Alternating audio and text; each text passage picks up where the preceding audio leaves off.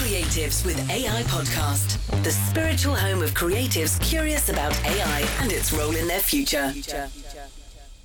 Hello, everybody. Welcome to the Creatives with AI podcast. I'm your host, David, and on today's show, we have Steve Dunlop. I met Steve a few years ago. Well, uh, must have been five years ago. longer. I guess I think it's now. about eight years. Yeah, it might have been eight years ago now, um, when he had just left Global Radio and was starting his own company called A Million Ads. And we're going to talk about that because that's part of the reason why I wanted to talk to him today.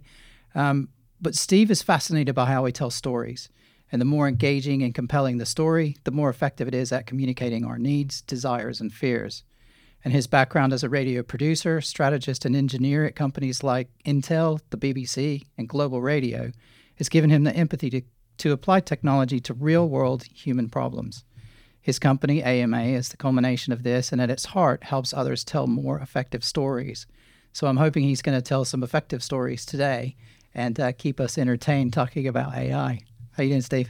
Very good, very good. Back back in London, actually. Um, so we met, I think, in 2015 when you were running the AdTech meetup in London, and I was.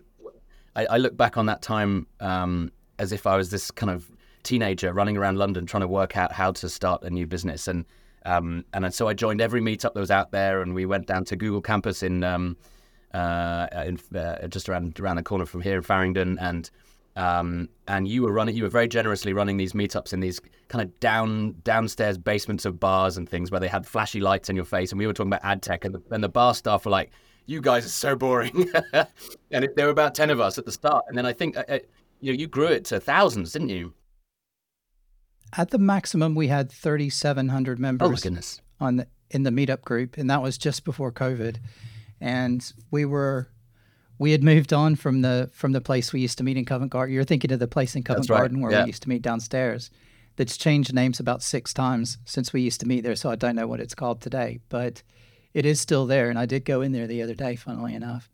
But we then graduated to go into the WeWork because it had a much larger area and was quite a good was quite a good one. We we went to Facebook. Facebook hosted us one time, and we had a really popular meetup there. But we were getting two three hundred people every month coming. Um, And, yeah, and for me, great. that was uh, uh, that was you know such an eye opener to meet other people with similar uh, problems and questions and stories and backgrounds, and and realize that there's a community there. I mean, that's the whole point of Meetup, I guess, isn't it? To to see that you're not on your own, and and certainly this you know Million Ads is the first time I've ever been a founder or an entrepreneur or started my own business. So so feeling that there was a community out there to support, to commiserate, to lean on uh, was great. So I mean, thank you for for you know uh, Well, guiding guiding us through that. we were we were all trying to start our own businesses back then. Yeah. And um, unfortunately, GDPR got mine. That's right. But um, there's still a need for it. The the we still have the same problem that you know if you buy something in, online, you still see ads for it. Like Riverside, I use Riverside as the you know the platform to record on.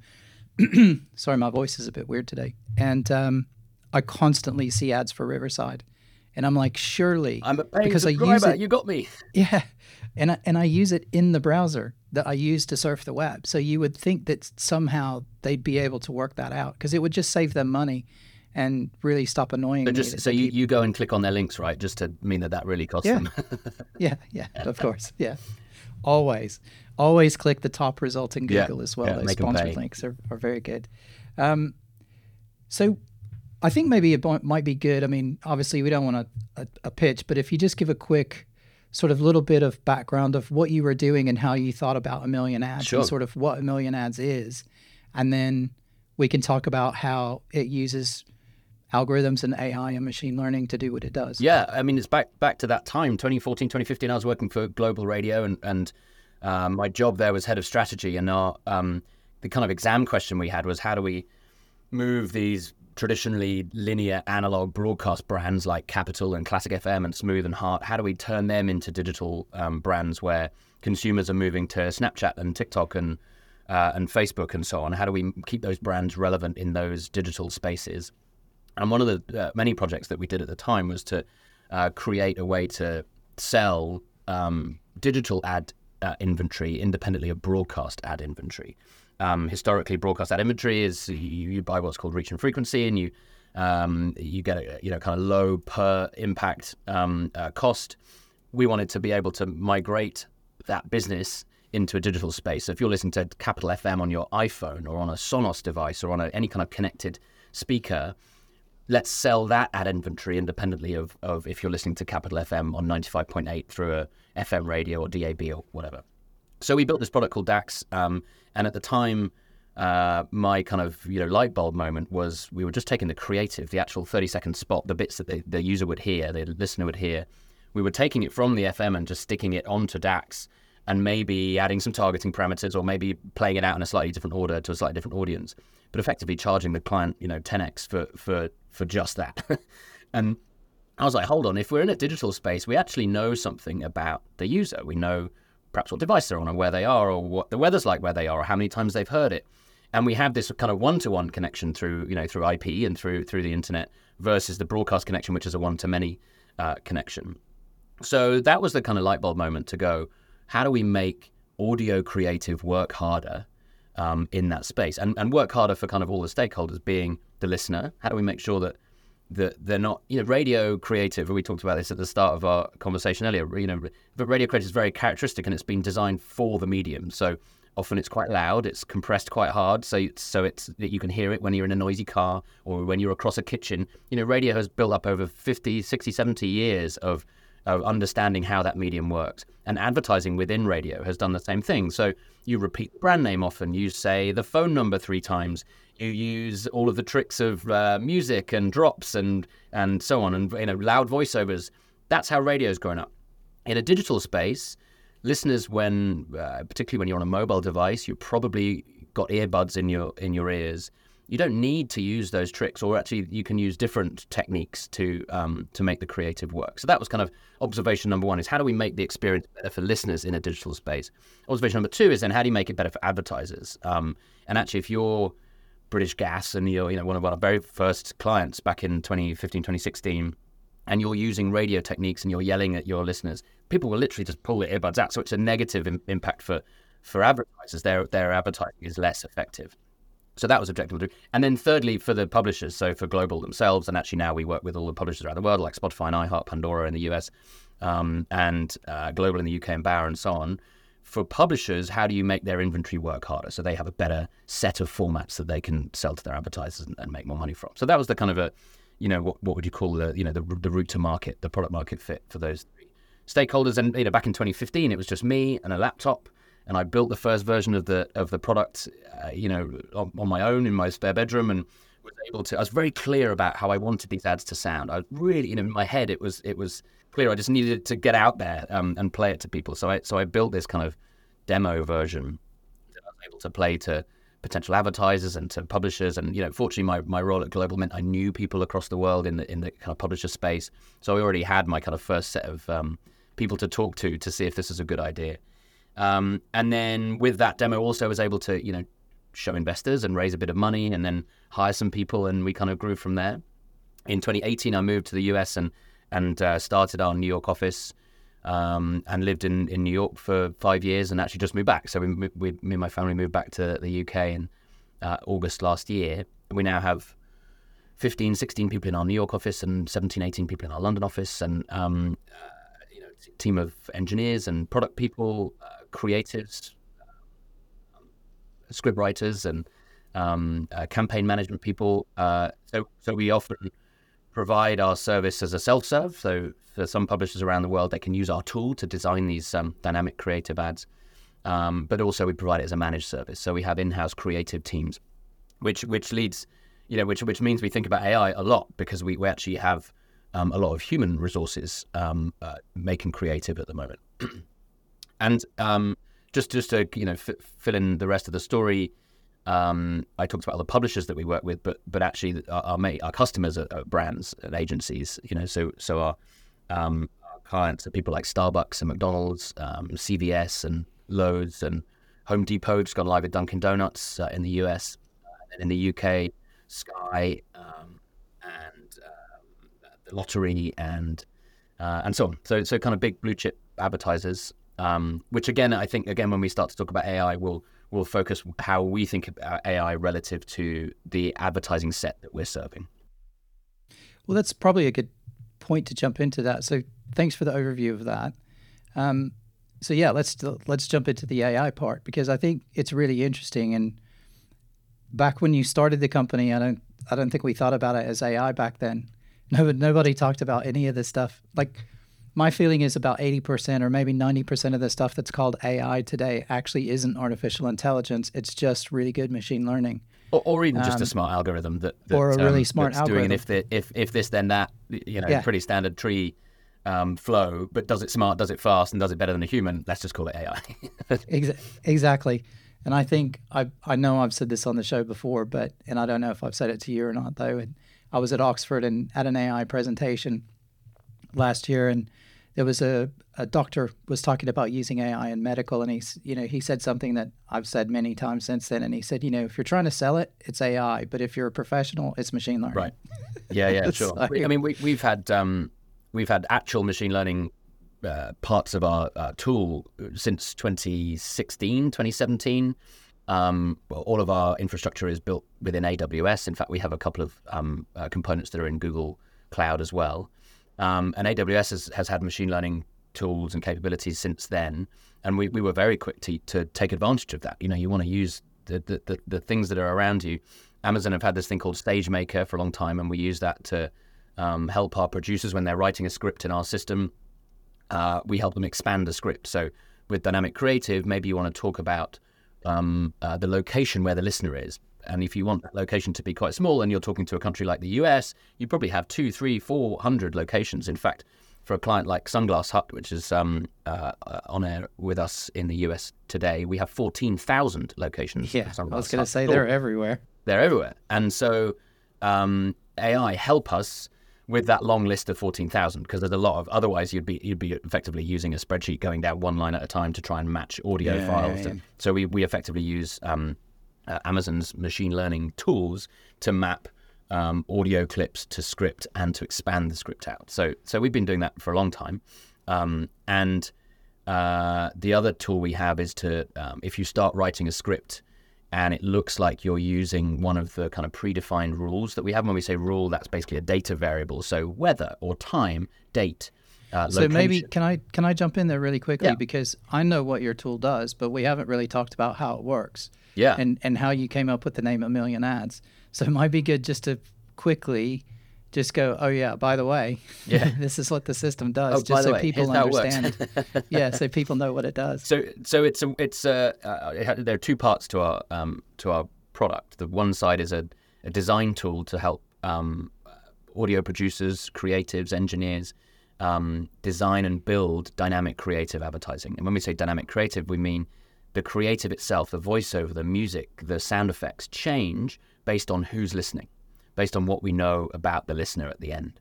So for each listener, we know roughly where you are. From location, we know what time zone you're in. From time zone, we know what the date and the day and the time. Is it light outside or dark outside? Um, is it lunchtime or breakfast or dinner? Um, is it, uh, and from then location, we can work out what the weather's like where you are. We have a partnership with AccuWeather. So um, wherever you are in the world, we know if it's sunny, rainy, cloudy, we know the temperature's like. What's the wind speed? Is it going to rain tomorrow? Uh, and so any of these data, oh, and also we know what device you're using. So are you on a uh, Alexa speaker versus a um, Android phone versus a Windows PC versus a iOS iPad, um, and everything in between. And then any of those data triggers or rules we can use to change the components of the script. So you, David, would hear a different version to me because we're in different parts of the country. It's sunny where I am and it's raining where you are. And so the client, the creative, the person writing that ad and putting that script together can use any of those components to make the ad feel like it's more personal, feel like it's dynamic. And actually, we've proven over the eight years that we've been doing this and the thousands and thousands of campaigns that we've run, the advertising is significantly more effective when the listener feels like the creative is for them. Either either, perce- either they perceive it, they know that oh gosh, that has said something that is clearly personalized to me, or actually sometimes it's um, uh, you know it's just kind of in the background. It's just kind of making it feel like it's more aware. It's, it's the subtle modification that. That's right. Of... Actually, one of the one of the rules we use the most is called sequence, which is um, where we know how many times you've heard this ad, and so we can keep it sounding fresh. One of the big complaints about radio advertising is you hear the same flipping ads every 15 minutes, and it just drives you nuts. And actually, then you get you, you get this peak of awareness, and then you get a drop off because there's a negative feeling once you've heard the ad a thousand times. It's ah, hear that ad again. Can Whereas you make them do we, that with songs as well? Oh, for sure, yeah. The, the burn, the burn of songs on commercial radio. Yeah, that's that was the bane of our lives back in the day. Um, and and and so we have this this raw call sequence, which means you can keep it sounding different every time.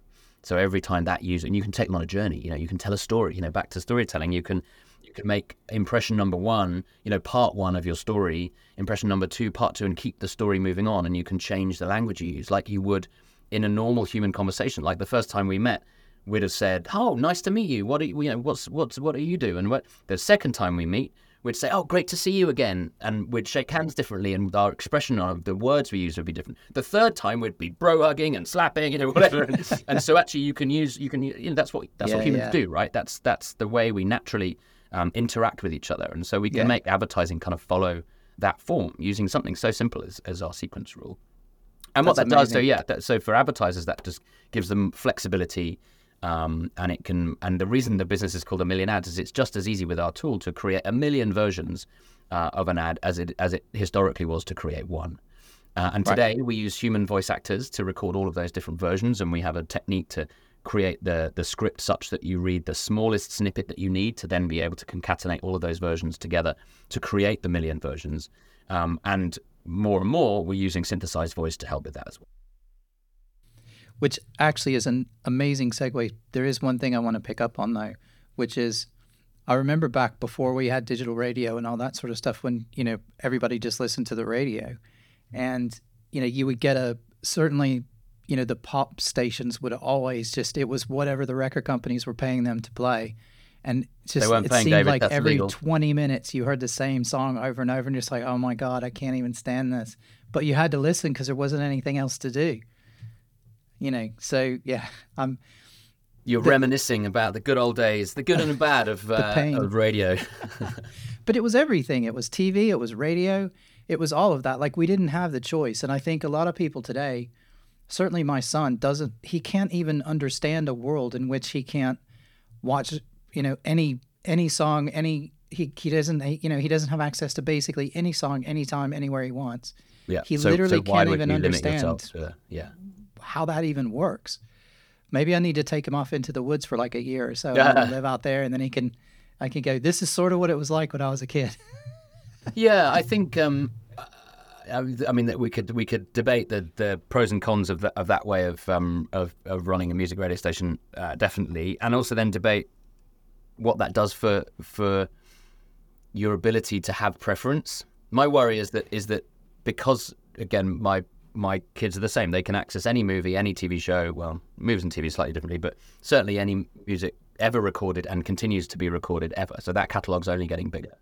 And my worry that it, it there is that it's hard to form a preference because as soon as you oh I love this song, there's another one that's coming along tomorrow that you might love as well. And so actually, like we we started this conversation talking about the Beatles. Um, uh, my my eight year old is learning to play Hey Jude on the on the um, uh, on the guitar, and uh, you know the Beatles were some music I grew up with because my dad would put that on a cassette when we went on, on family holidays together, and we'd have that three cassettes in the car, and they would just rotate around.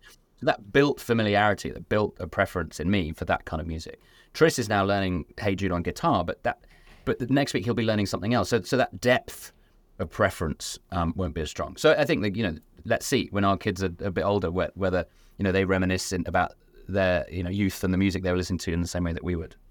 But the point, I think, the point that's interesting that I think about for for our business is familiarity, and one of the reasons why advertising is effective is that is that you do get used to the voiceover. You get used to the music. Oh, when I hear that little um, jingle, oh, that I associate that automatically. My brain connects that with a brand, or it connects that with an experience or a feeling. So that that's when it comes to creativity. Actually, familiarity is is one of the strongest um, uh, kind of mental links that that, a, that an advertiser can use um, to shortcut our brains to thinking about a brand. Where you might not have had to say anything, you know, just play some music or create an atmosphere. Um, and my worry about when we start to delegate creativity to computers is that they, they won't understand that. At least they don't today. They'll all, all, all LLMs are good at is repeating stuff we've already done. There's no net new thinking. Um, and so yeah, well, I'm sure we'll get stuck right into this. But but when it comes to writing creative, humans can still start from scratch and create, come up with something new. uh, and I think that's that's going to continue to be very important in um, in advertising. Yeah, it's it, it's true, and I think the other interesting thing is, you know, the AI is designed to never give the same answer twice. It is just a big predictive model, and all it does is it takes it, it's just it works at such a scale now where it has billions and billions of variables and options it can choose from on sort of what direction to take. But then there's a there's a there's a randomness coefficient that they put in there. So it, it says don't always choose the the best you know the most likely word next. Choose something different sometimes. And that's what makes it feel human because if you don't have that I've, I've read some stuff about it and they, they basically say if they if you don't have that randomness added to it it will just give you exactly the same answer every time. And it's super boring and it's really really bland and no one engages with it. So you need that human factor of being different all the time and, and coming up with something. But what that leads to i think which is building on what you're saying is is it let's say you're working for a brand or you're a startup and you've got a new company and you're trying to establish a brand for yourself and a voice and and all of that is if you're using ai a lot i suspect that what it might do is you're not getting that consistent voice because it's intentionally being random. And some of the things that you want to have in there that are part of your brand and your sound and all of that don't get put into it. But but maybe people what I'm worried is is that people rely on it too much and they think that it's just going to be right all the time and they're not thinking about that aspect of it. Uh, yeah, for sure. And and so then that leads to, to how we use um, certainly LLMs and generative AI. We use it right at the top of, of our creative process. So, um, but that's the top of our creative process. we we only start working when um, a brand will issue an RFP, a request for proposal. And that might be so, for example, we just started with Dunkin' Donuts. They gave us three months ago a brief that said, here's how we want our brand to sound, here's the messaging we want to get across, here's the vibe we want to have, and then here's the things we care about in terms of weather and location and all of these other things. And we then went ahead and wrote uh, a response to that brief. And to help us like just generate some thoughts around it, we used ChatGPT as it was. Um, uh, the tool we use then, we, we use various different tools uh, all the time, just to give us like a breadth of ideas. But we've already been briefed by this point, so the brand already is, has a preference, and and that that was the point I was making earlier. That the brands we work with, you know, Dunkin' Donuts don't need a new tagline. America runs on Dunkin'. They do not need a new one. So they don't need to go and ask ChatGPT, hey, can you give us a new? No. And also, they've been doing this for a long time. They have brand equity in the, the words, the colors, the font, everything that they use, the way their stores look, the way their coffee tastes. So they don't need to start being kind of out there creative um, at all. But for specific implementations of their campaigns, having something that just it's like having another person in the room. You know, imagine a writer's room and you've got five people around the table and you're always like, I love it when um, Sarah's in the room because she always comes up with the idea about something. And I love it when David's in the room because he always throws in this. And now we've got kind of robot in the room and they can chuck in a few more little kind of irons in the fire. But at the end of the day, you then go, right, but which one matches the brief the most? Which one will have the best outcome for the brand? Which one matches the the the um, audience that we're trying to reach? And so we'll have almost like the robot in the in the writer's room with us um, but still make very human decisions around then how do we respond to the brief and then how do we write a script and then go and record it. Have you? I've had this thought before. When the doctor was talking about the AI in medicine, and again, I've talked about this loads of times, so if anybody's listened, they know the story, but basically, um, they were using AI to try and look at um, mammograms to see if they could find breast cancer. And in the beginning, they had all these problems with it because it wasn't very accurate because it was misdiagnosing and all these cases and stuff like that. And so they were really worried that it wasn't going to work.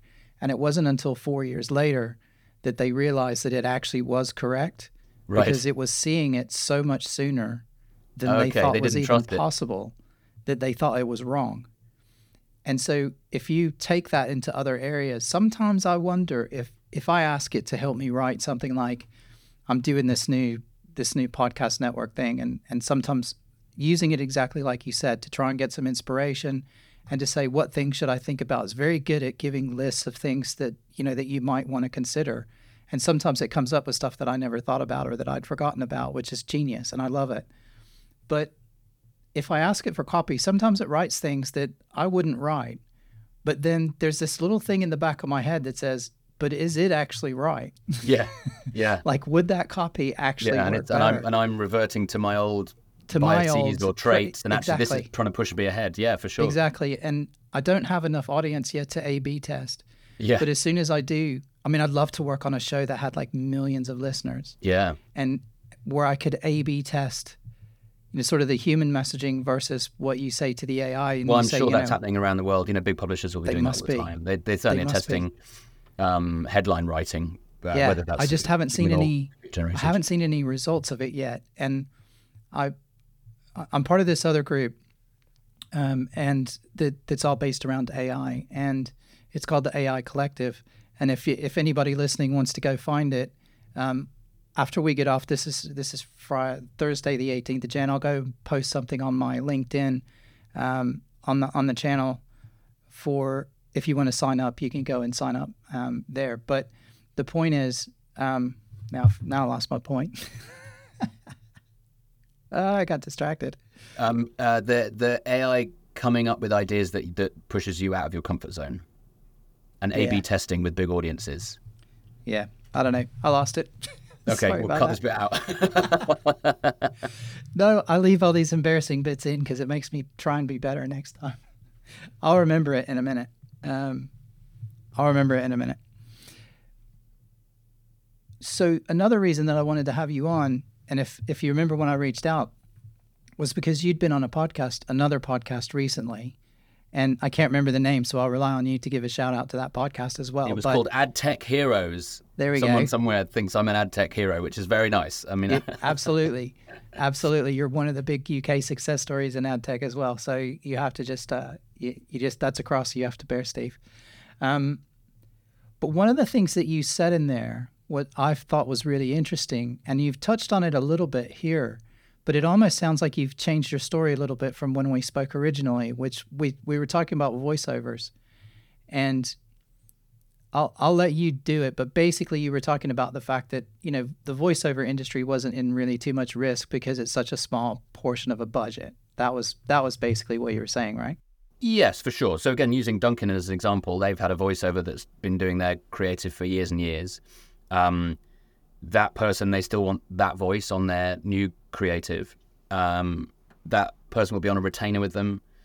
So on a per campaign basis, if Dunkin's spending, actually, let's let's not talk about Dunkin' just in case you know it. it, it I don't want to talk about their numbers or, the, or anything like that. Let's say an example client might spend ten million dollars a, a month on a campaign. Let's call it a digital audio campaign. Of that ten million, probably roughly 70 or 80% of that will be on the media. So that will go to Spotify, Pandora, iHeart, the places where they want to go and buy the inventory, the actual spots that then get played out to listeners. And even so that would that cost would be there whatever happens. And even if you're just playing one version and it was the same one version to everybody, you'd still have to pay the media cost. And the more you want to target that media, the more you want to add data to it, et cetera, et cetera, or the more premium the audience is, the, the price of that media will go up. And normally, what happens if the price of the media goes up is the amount of impressions that you serve goes down because your overall budget stays the same. Million dollars I've got to spend. So if the unit cost is more expensive, I'll just buy less units. So then, the, then there's a remainder of the budget to spend with people like us to add dynamic creative to um, to the solution, and then there's a creative cost. So right now we need to go and record it. We need to go and um, use a voiceover, or maybe we use um, synthesized voice.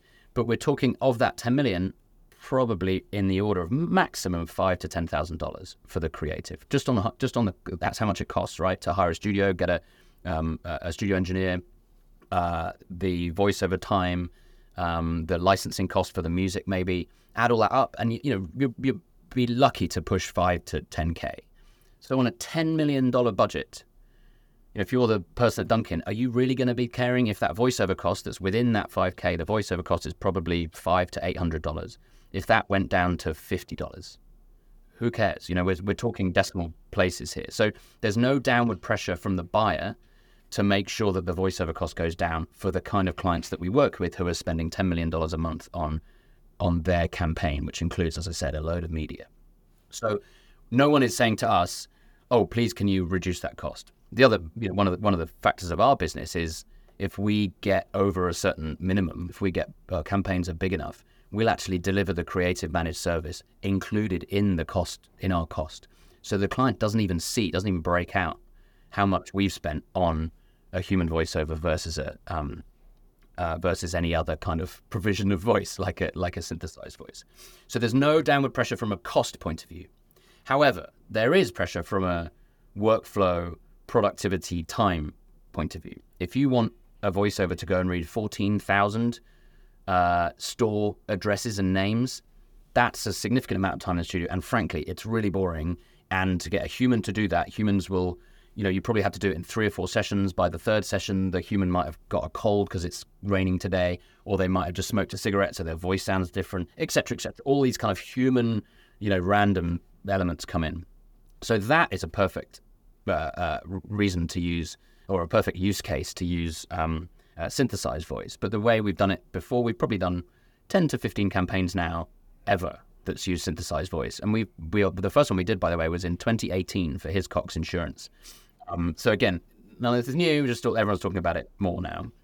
And the voiceover at the time, the the the, the actual synthesized voice was awful, but that's kind of what they wanted. They wanted it to sound like a kind of you know an old-fashioned kind of robot because it was for Hiscox cyber insurance. Mm-hmm. They wanted it to sound. Oh, okay, yeah, yeah, that makes There's sense. Masses of development and, and, and increase in quality and speed and so on of uh, of of synthesized voices.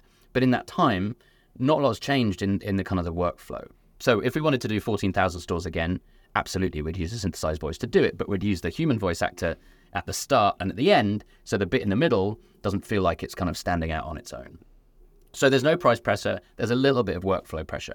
But I think the biggest opportunity for, for synthesized voice in advertising is where the list is unlimited. So if you imagine there's 14,000 stores, that's still only 14,000. So we can see when we get to the end.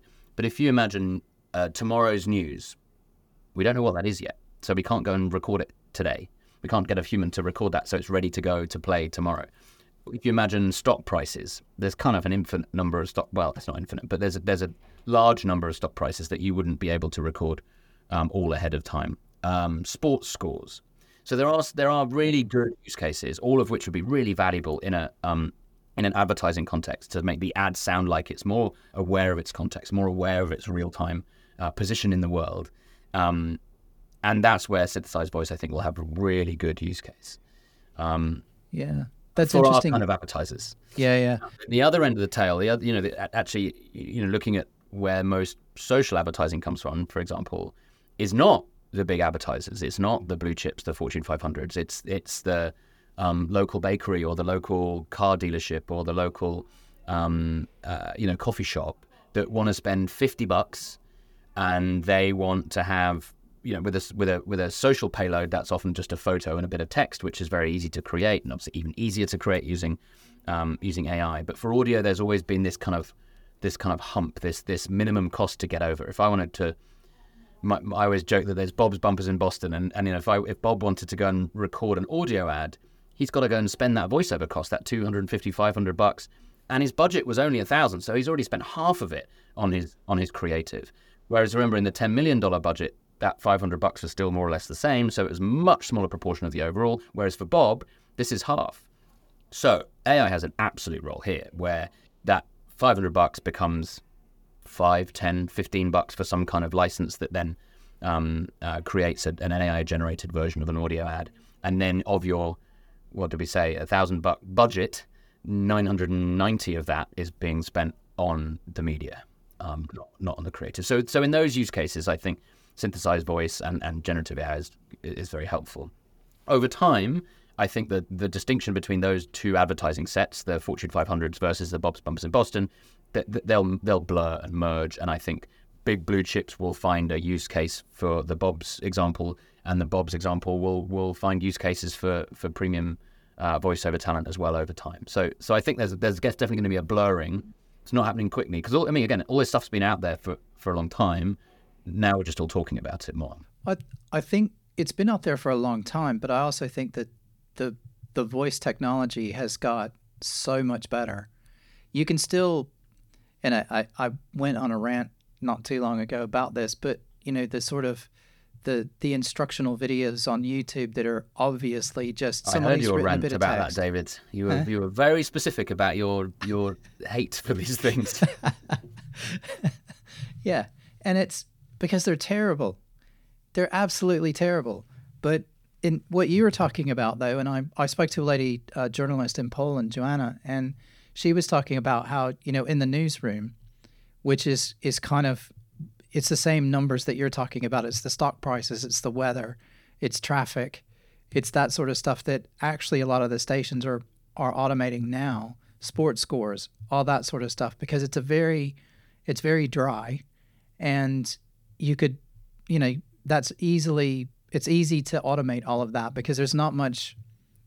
You don't need a lot of personality and a lot of context to go and, around. and it's that. very templatable and and we've also sports scores we've been doing it for 50 years so there's a lot of learning there's a lot of training data so you know you could almost i mean to be honest again you don't need ai to do this you could just I, I, there, there was a company i met really early on in my a million ads days that was doing um, effectively a templatized story generator using stocks and it was if and it had if then if this then that rules in it. If stock has gone up use the sentence a great day for insert stock name. If stock has gone down say disappointing news for insert stock name. So they were creating a rules based version of uh, of a kind of templated. In, in their case it was it was um, you know text story It- I think it was just to plug a you know push up at a story about each individual stock and what how its performance had done so so it's not a challenge again to say it's you know great use of brand new technology. It's, kind of not really it's because it's we've done it all before. So it's just inserting the right stock into the right thing into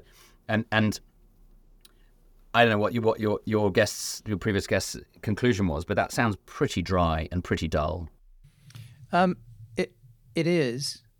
I think that there is a whole TV station basically is is all AI generated. So it's avatars. It's not real people, and they do have some real people. So what they have is they'll have they'll have a live presenter, but then that presenter might be talking to an avatar, and then in some instances they have two avatars talking to each other. Like it's pretty crazy. is anyone And- watching it But it's I yeah. mean, it's, I, I, it's a TechCrunch article. It's a it's a funny like anecdote to, to talk about computers, but actually real people who are getting up in the morning, turning on the TV to to get their kids to school with a bit of news on in the background, and it's Sky News or it's BBC BBC Good Morning or whatever it is. Is it? Does anyone want to like go to channel 387 and watch, or, or, or flick open their laptop and go to avatarnews.com yeah. I don't know. I don't know. I mean, I don't I don't, know. I genuinely don't know, and and I'd, I'm sure I'd be surprised if we saw their list. Well, I, I think a lot of people would be surprised actually to know that most radio shows are recorded ahead of time and only take about you know half an hour for the the host Less to record the show, and it's all pre-recorded and it's just uploaded. The music, the ads, everything is all automated, and there's not actually like I still, and maybe this is my age. This could be my age, but you know when I think of the radio, I think of a guy sitting in a booth right, with a microphone, like LBC, right? Because you can watch LBC at the same time. And I've been in there when you know when when James O'Brien was on or whatever, and you know there's someone physically sitting there in front of a mic like this. They're talking to people, and then the ads come in, and it like I think that's what most people envision. But for I would guess probably the majority of radio stations, that's not actually how it works now. It it did 20 years ago, but not anymore. Have you listened to Spotify's um, X DJ? Yeah, yeah, yeah. It's interesting. I, I, I was actually quite pleasantly surprised by that, bearing in mind, you know, my ears are tuned to, to as, as you say, the kind of almost the old school um, uh, pros and cons of, of radio. Uh, and I think they used a lot of the tricks and techniques that, that we expect from radio, but in this, uh, uh, you know, generated voice. Firstly, the voice I thought was very good. Mean, it is. I mean, you can listen to this. They've, they've rolled this out across the world now. It was, it was in the US first, but I think it's available to everyone now. The voice is very good. Um, firstly, secondly, it, it talks about the music that you've listened to. Unfortunately, my Spotify um, is utterly messed up at the moment because my children listen to Number Block soundtrack and the Bluey theme song whilst, Oh, I, whilst I'm trying to listen to what I want to listen to. So I'll I'll get you know Stone Roses and then followed by the Bluey theme song. And so, Love it. So the poor old ex, ex uh, uh, AI DJ is going, Steve, here's here's a song you played a lot last year. It's the Bluey soundtrack. Oh my god. Hello, family plan. Yeah. No, it's it, it's really interesting. I had a DJ on last week, um, who's been doing. I mean, he started off DJing on vinyl, and still prefers vinyl. He's very old school about the whole thing, and you know, we talked about this a lot, and and one of his comments, you know, that he made is he said he was talking to a friend of his, and they said, "Oh yeah, the, you know, the spotter." No, he said, "Have you listened to my show lately?" And they said, "No, no, no, I just listened to Spotify because the DJ on there is amazing." And he's like, "But I'm a DJ," and they're like, "Yeah, but it's better." and he was like, Yeah, and, That and was it's, crushing. And it's infinitely variable, right? It's, it's, Yeah. They can say anything and play any music, whereas your your guest he has a record box with hundred records in it, so that's his that's his finite set that he can choose from, and his personality and what he can say is the stories that are in his head. So so it's definitely a scale challenge for humans now against that kind of um, that kind of service. The- And and I, I think I was ready to listen to that and go and and feel quite impersonal like this is this is like it feels like a robot talking to me. Didn't feel that at all. Actually there was some night the way they the, the, the turns of phrase the language used uh the again the voice was great. And and you know again tricks from radio being up close to the mic so it feels like you're you're very close into someone's ear. The speed that you talk with the volume that you talk with. You know they'd, they'd obviously done a lot of testing to to do it. I mean if, again if people haven't tried it give it's called x dj or, or um, ai dj within the spotify app worth having a listen to Yeah, for sure. Um, so we've talked a lot about how you've been using it and, and how you sort of use it every day in your business and that sort of thing. Where do you see it going from here?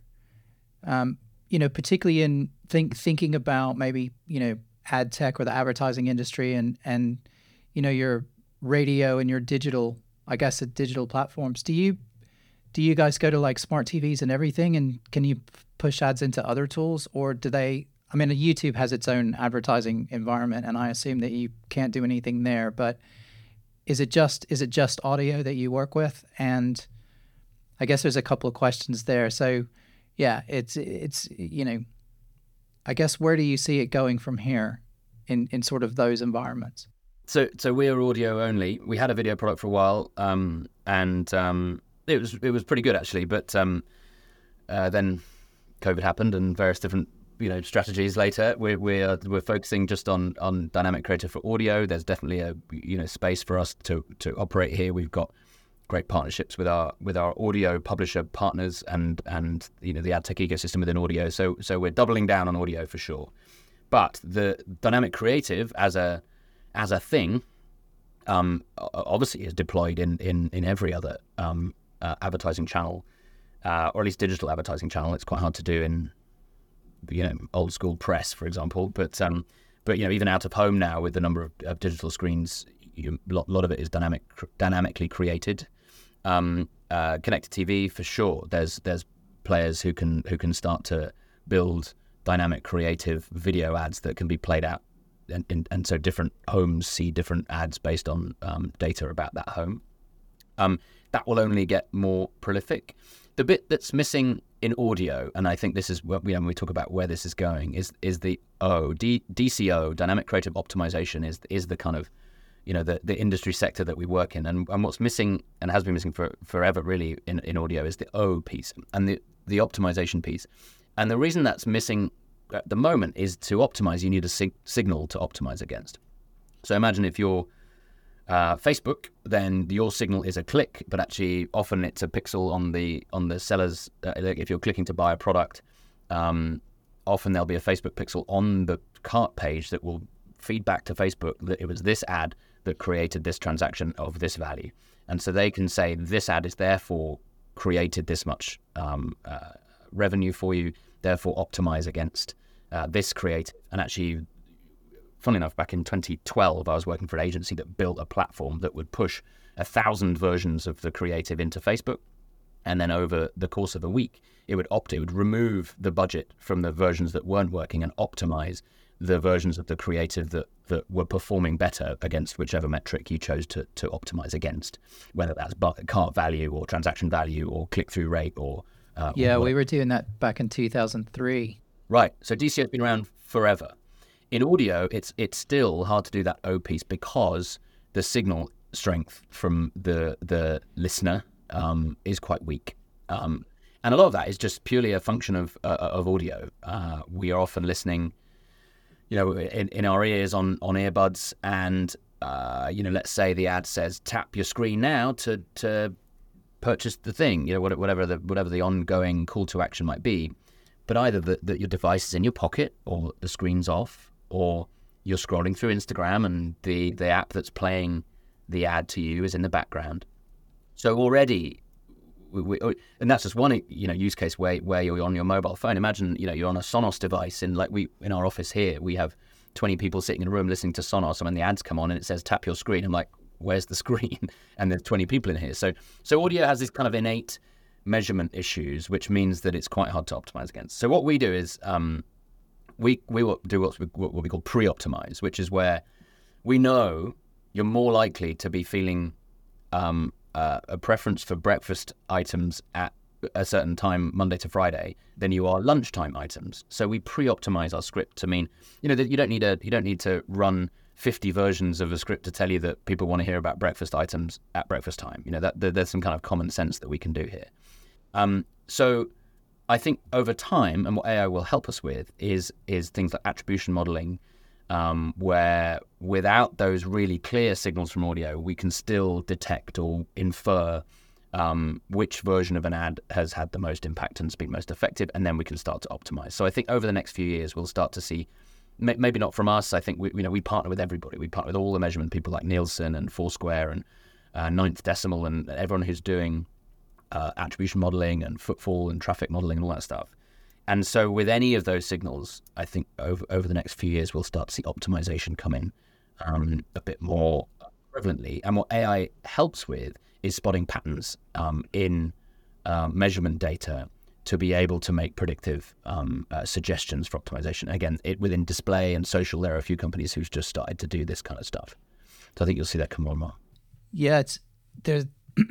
I went to an event a couple of years ago now where the lady who does she's the head of data science for number 10 and they have their own data science team. And that obviously to you know look into data for whatever the prime minister wants to look into to look at develop policy and those sorts of things. And she said that they've been using ai an ai data analytics tool for quite some time was how she phrased it.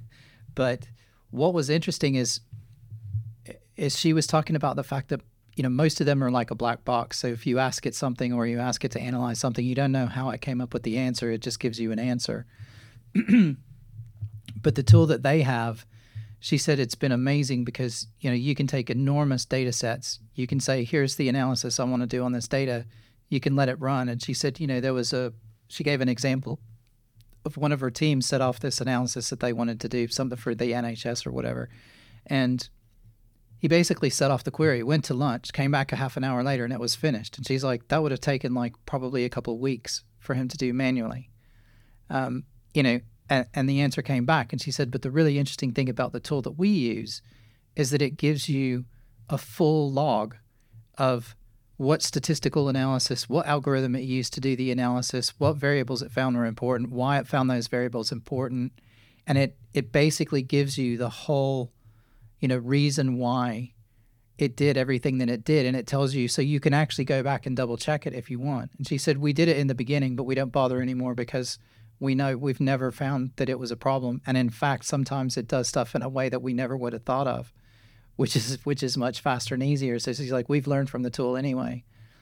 But yeah, so apply that to, yeah. to advertising. And yeah. I mean, there's plenty of data of all sorts and shapes and sizes. So much um, data. Uh, th- so being able to analyze that fast and then yeah. use that output to to optimize creative, brilliant. And and your example, going back to your example when you were talking about reading fourteen thousand addresses, that's not something that I'd ever. I mean, it totally makes sense, right? Like that's the perfect use for it, and phone numbers, it like all that sort of detail information. And if you can slip it in to a, a, a real voiceover or, or a human voiceover in the same voice, chances are 99% of the time people aren't going to notice the difference anyway because the voice is so close. And that's a fantastic use. And, and I think that's where we're going to see initially, that's where the power of AI is actually going to come from for big business.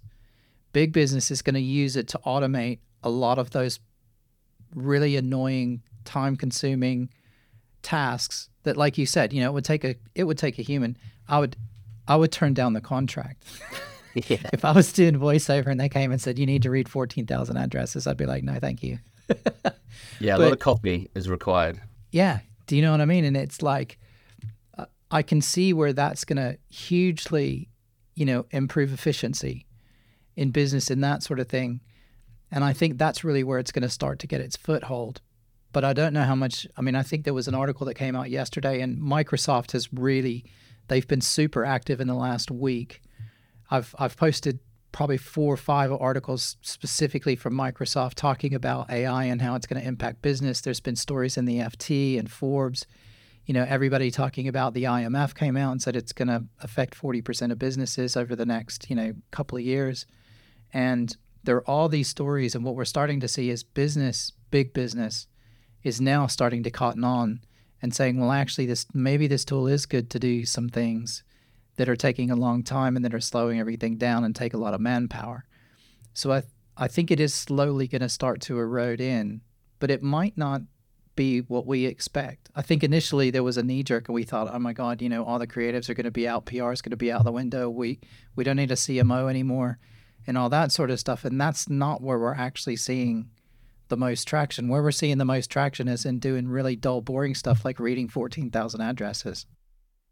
Yeah, and I, I think that's that's certainly where we're starting, and um, I think there'll be a sliding scale over time of, of using it more and more, and and um, but but what what do we want here? I mean, at the end of the day, we don't want humans to be doing boring tasks. So the fact that that person that was doing the boring task isn't doing it anymore, well, let's hope that they go and do something more interesting, like spend time with their family or or or watch an an algorithmically generated news channel.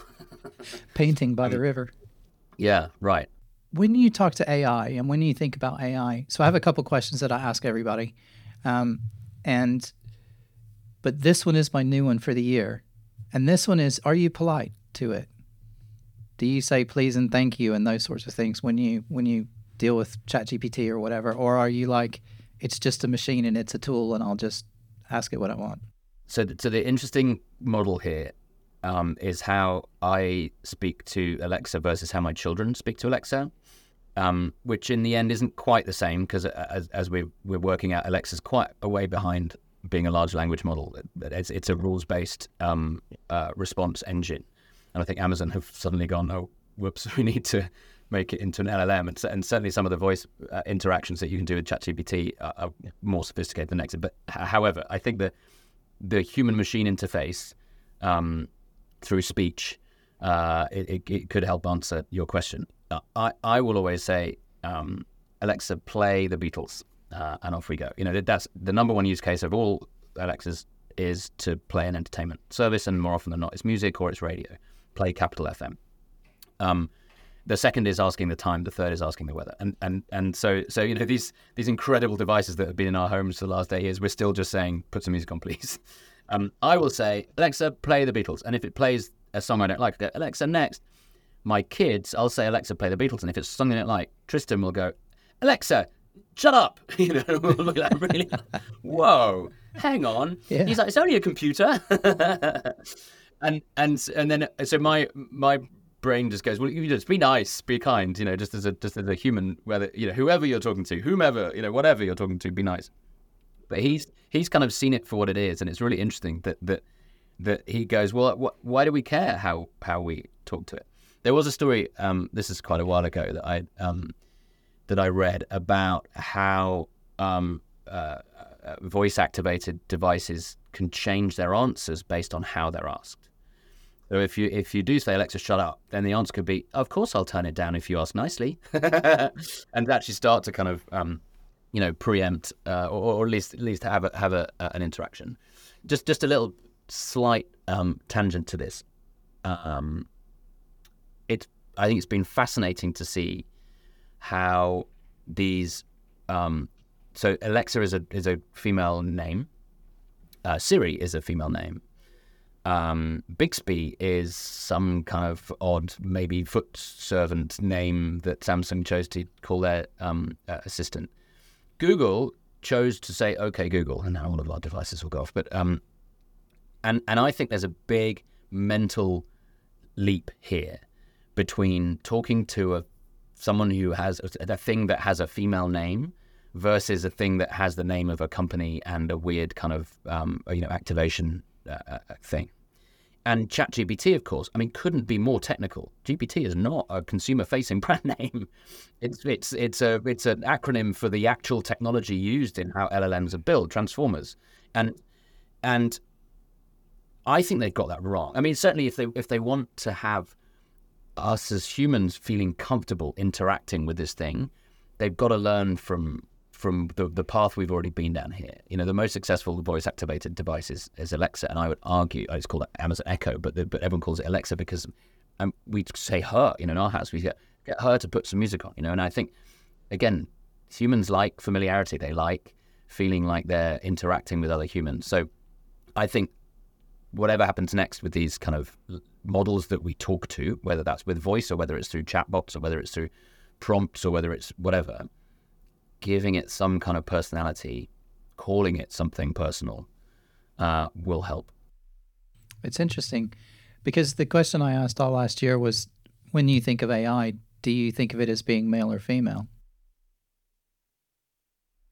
What do, what does ChatGPT say if you ask? I am I neither. I am an it. It's, it's actually a, we did ask you that. My yeah, kids it, asked you that, and we and we and it said I'm I'm neither. I'm a I'm a computer, and my pronoun is it. Yeah, it it says something like that. But my thought always was is that you know traditionally through science sci-fi and all that sort of stuff it's always been a female voice. And i think it's because it's less threatening generally speaking. Like who wants a because then the next step is you put it in a robot and then you because they always conflate the two things. So you you know you end up with this terminator thing and you start going okay well if you've got this massive intimidating looking robot and you put a male voice in it that's scary as hell Whereas if you soften it a little bit and kind of make give it some more feminine type shapes and you know make it a little bit softer looking, and it, it's not so threatening, even though it can still Possibly, kill you just as easily as the other one. yeah, you know, yeah. but there's a psychology. You're absolutely right. There's a psychology behind that, and it's, it's yeah, and, and, and, how and how media and entertainment has trained us to think what a robot looks and sounds like. You know, because we've all watched Star Wars and and seen the androids and so actually a lot of the androids in Star Wars are uh, either genderless or they're male and female um, voices. I I think um, I mean this is all to play for, right? I I think um, we shouldn't assume about how we're going to react. You know, if a robot walked past the window right now, I I don't know how I'm going to. Am I going to go, brilliant, they've arrived. Now come and help me with my heavy lifting. Or am I going to go, oh my God, don't talk to it? I don't know. You know we, I think we, it depends on what it looks like. Yeah, I think it depends. Did you see um, Elon Musk's tweet where he's got the his robot was folding T-shirts? Yeah, I mean it's incredible. He's he's his worldview is that is that we'll all have nothing to do within 10, 20 years, whatever. His company will be the most valuable in the world. We'll all have nothing to do, and actually we'll spend that time having fun with each other and eating and drinking and watching movies and, and skipping down the beach because all of the boring mundane stuff as we were saying before will be done by robots, whether that's whether that's computational robots or physical robots, or, or obviously both. Um, yeah, I mean, I'd, some of that's quite appealing. So when you have a personal assistant that's a fully AI personal assistant, what are you going to name it? Um, another little story that I'll tell you as an aside. I'm yeah, just going to yeah. cough. Excuse me. so another little story I'll tell you as an aside is we have a car that you can name. So on the screen, you can type in the name you want to call it. And when we lived in the US, um, we called the car Blastoff. Uh, the kids named the car because it, you know, it had a nice little acceleration and it was kind of looked a bit like a rocket, and kids like rockets, whatever. So we called it Blastoff. And then we moved back to the UK, so we had to sell the car in the US, and we bought a new car in uh, in the UK, and had to so had to name this car. So we've had a very recent conversation about what to name an inanimate object. And of course, when you give that task to an eight and a four year old, um, we've come up with you, you never guess. The, so our car is called Rainbow Dave. so when you say to me, "What would you call your virtual assistant?" Unfortunately, the first thing that to come jumps into my head is Rainbow Dave. Rainbow Dave. I love it. That's awesome. Kids are great at that kind of thing. Yeah, the reason I asked, and, and just to go back, just I don't think you and I talked about this before, and if we have, you can stop me. But the reason that I asked that, you know, should you be nice to to AI or not was I read an article by a lady who said that she uses it for to help her with code. So if she's writing code and she has a code issue that she can't get past, a lot of times she'll paste it in and she'll ask it for help to fix the problem or to diagnose the problem and say, what's wrong with this code? Why doesn't it work? Kind of thing. And then it gives her the answer. And she says she feels gratitude, but she doesn't know what to do with it. Like, which is a t- super empathetic response. Like, I would have never thought about it that way or, or, or, or communicated it in that way, but I know exactly what she means. And she said it perfectly. And it's like you ask it for something and it helps you. And when yeah, you read oh, it, brilliant! Or you thought of something Yeah. that I didn't think of, or you've you've solved that problem for me. You've added utility. And you like if it was a person you'd be like oh my god thank you that's amazing that i'm so glad you know and you you could express that and you could be like i want them to feel good because they helped me and then you've got this thing on the screen and you're like Yeah, where did what that do go? I, Yeah. what do i do with that Yeah, just as you were talking, I was thinking of it at the prompt level, like asking nice prompt because clearly every prompt that we write and every answer that it gives is going to be training the next iteration of the model. So if we start asking for, for prompts in a nasty way, that will train the model that nasty prompts are okay, and then it might start spitting out nasty stuff because of that because of that training feedback loop.